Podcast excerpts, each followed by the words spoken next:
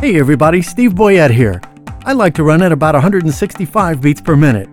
Podrunner's got three mixes at 165, which is great, but after a couple of months, I definitely want some new mixes at that speed. And that's where the Podrunner Shift app for iPhone and iPod Touch comes in.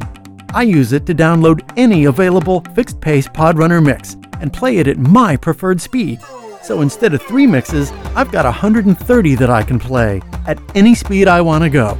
And the speed change is instantaneous. I just pick my mix, pick my speed, and go. And yeah, I use the intro skip button too.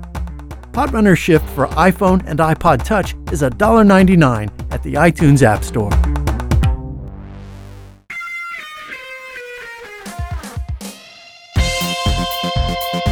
I'm Steve Boyett, and this week Podrunner brings you an hour at 166 beats per minute called Run Track Mind. Sorry. After nine years, I'm amazed I can still come up with titles that have anything to do with running, so cut me a break, alright? this one has a moody, dreamy opening section that undoubtedly was influenced by five straight days of utter monsoon here in Northern California. The energy picks up, of course, and about 25 minutes in, the psy trance comes into the mix. And from there on, the rest of your workout starts to feel like the last 20 minutes of 2001 A Space Odyssey.